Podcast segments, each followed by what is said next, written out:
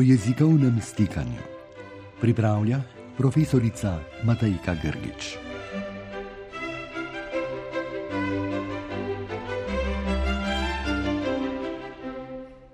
Drage poslušalke in dragi poslušalci, spet se oglašamo z razmišljanji o jeziku in jezikovnih pojavih. V prejšnji oddaji smo se seznanili z nekaterimi primeri refleksivov, ki so nastali po vzorcu italijanskih glagolov, ki pa ne sodijo v sistem slovenskega jezika, niti pogovornega ne, kaj šele knjižnega. Podrobneje smo obravnavali glagole tipa diplomirati se, kandidirati se, parkirati se, ki so nastali po vzorcu italijanskih diplomarsi oziroma laurearsi, kandidarsi in parkeggiarsi.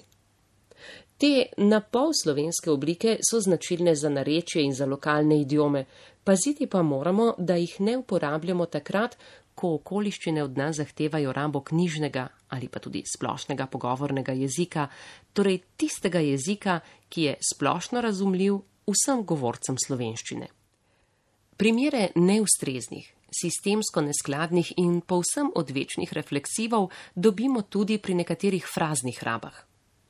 V slovenščini naprimer pravimo, da gre pri referendumu za pomembno orodje. Pri nas pa pogosto slišimo ali pa celo beremo, da se gre pri referendumu za pomembno orodje. Tudi ta prosti morfem se smo podedovali iz italijanščine. Po vzorcu italijanskega fraznega glagola si tratta di. Ker je v italijanščini to pač refleksiv s prostim morfemom si, se nam nekako zdi, da bi se tak prosti morfem se šikal tudi v slovenščini, kar pa preprosto ne drži. Rekli, predvsem pa pisali, bomo torej, da pri referendumu gre za pomembno orodje.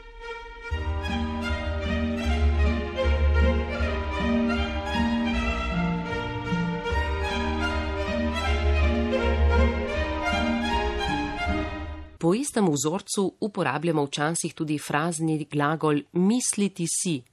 Ponavadi v velelniku misli si, s pomenom daj pomisli ali pa glej no. V takih primerih, kot so naprimer povedi, včeraj so mu povedali, da bo moral na operacijo misli si. Ali pa misli si, kaj se mu je zgodilo. Geneza tega primera je nekoliko bolj zapletena, saj se italijanski glagol pensači uporablja s povsem drugačnim pomenom in bi v gornjih stavkih lahko tudi govorec italijanskega jezika uporabljal nerefleksivni glagol. Ieri gli hanno detto che dovrà operarsi, pensa.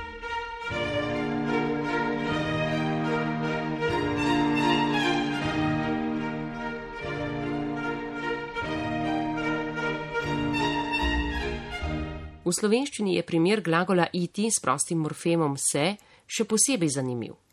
Namreč taka oblika in raba dejansko obstaja tudi v slovenščini, vendar pa ima drugačen pomen od tistega italijanskega trattarsi di, ki pri nas postane gre se za. Iti se v slovenščini pomeni, da se kdo igra ali pa pretvarja, da hlini.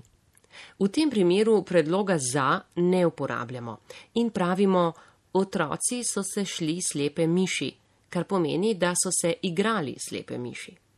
Ali pa ta pisatelj mi ni všeč, gre se nekega umetnika, kar pomeni, da sicer ni noben umetnik, se pa obnaša, kot da bi bil. Take rabe glagola iti s prostim morfemom se so pri nas bolj redke, po vsej vrednosti zato, ker jih v italijanščini ni.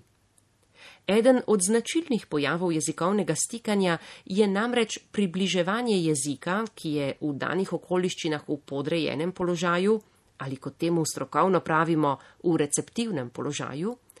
Ta jezik se torej približa jeziku, ki ima v danih okoliščinah dominantno vlogo. Nekatere rabe, ki so značilne samo za podrejeni jezik, v našem primeru je to pač slovenščina, se v takem položaju opuščajo in postanejo s časom povsem tuje ali nerazumljive. Najbolj očiten primer takega približevanja slovenščine italijanščini je seveda opuščanje dvojine. Približevanje pa je zelo opazno tudi pri fraznih rabah glagolov. In glagol gre se v primeru igra se ali pretvarja se, je le primer takega fraznega glagola, ki je v splošni in pogovorni slovenščini zelo pogost, pri nas pa skoraj da neznan.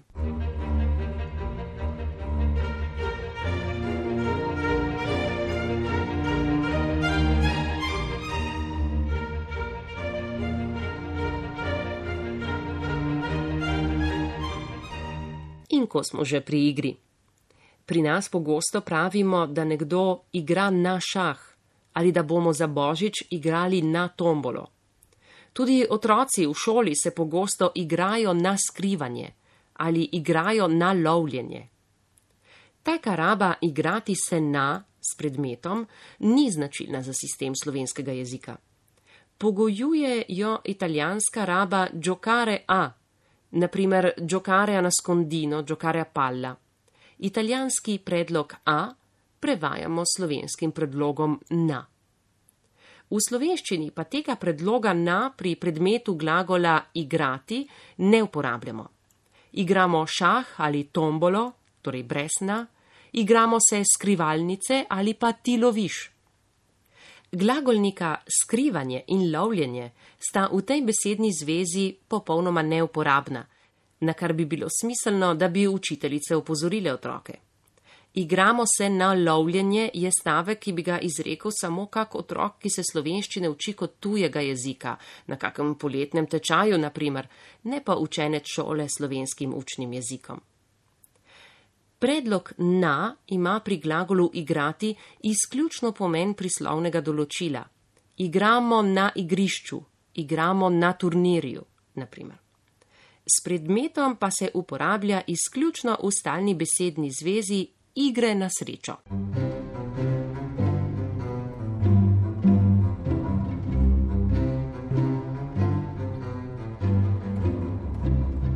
Z glagoli, predlogi in skloni, torej s pomembnim in obsežnim poglavjem glagolske vezljivosti, drage poslušalke in dragi poslušalci, se bomo podrobneje ukvarjali v naslednji oddaji. Dotlej pa nasvidenje oziroma naslišanje.